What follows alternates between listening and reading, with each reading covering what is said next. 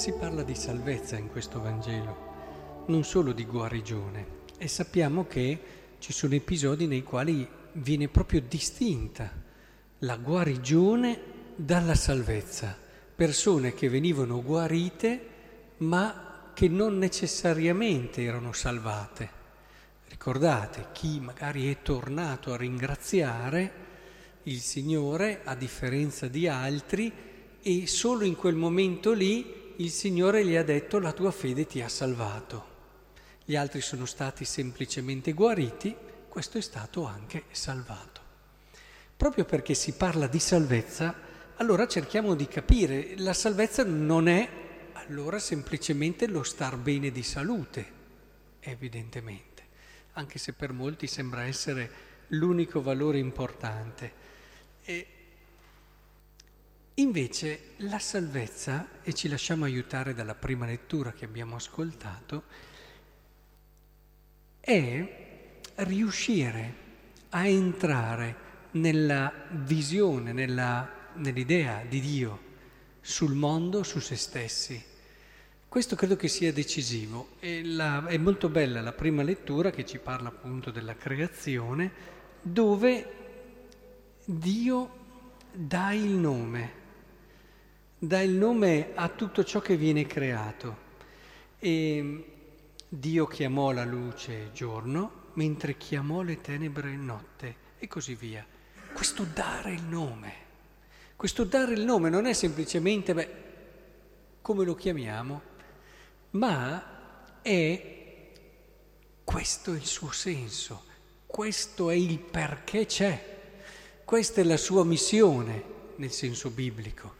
Di conseguenza, eh, dare il nome vuol dire ho creato questa cosa, questa cosa non l'ho creata a caso, questa cosa ha una sua verità, un suo significato e la salvezza è entrare in quel significato lì. Quando noi parliamo di salvezza dobbiamo pensare la possibilità di entrare in quella visione che Dio ha del mondo, in quella visione che Dio ha dell'uomo, in quella visione che Dio ha di noi. E se noi entriamo in questa prospettiva e cogliamo il perché questa cosa c'è, ma pensate come cambia la vita di un uomo, si capisce il centuplo su questa terra anche oltre che la vita eterna, perché se io vedo una persona, perché questa persona è qui adesso? Perché questa persona Dio l'ha voluta? E la riesco a vedere con il pensiero di Dio, con lo sguardo di Dio con l'intenzionalità di Dio.